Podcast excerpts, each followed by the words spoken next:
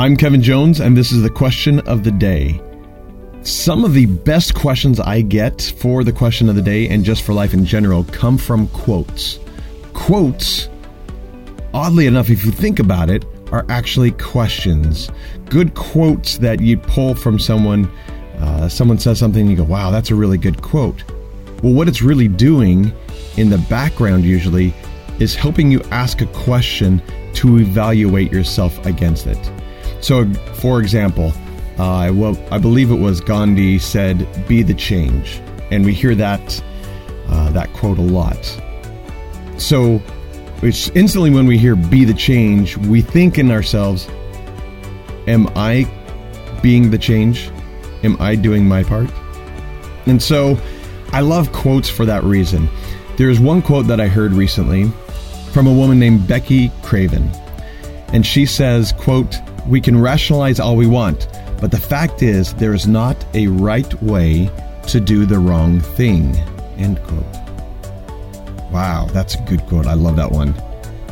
There is not a right way to do the wrong thing. So the question of the day is what wrong thing are you trying to do the right way?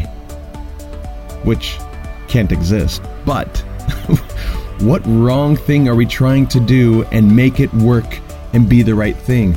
That could be anything in our lives. It could be a health thing. It could be a work thing. It could be a family thing. It could be a personal thing where we're trying to do this one thing and rationalize it and make it look or make it fit a right way when it's really a wrong thing and there is no right way to do that. And then the follow up question, of course, is if I identify this wrong thing, what is the right thing opposite that I need to do? So there you go. What wrong thing am I trying to do a right way? Notice, again, that's a factual question. It's one of the, it's the level two question, the factual. This is the way it is. But it leads to so much more. It can lead to an introspective question or lead to an introspective answer. That's where we want to get to is those introspective ones. Those help us make great changes in our lives.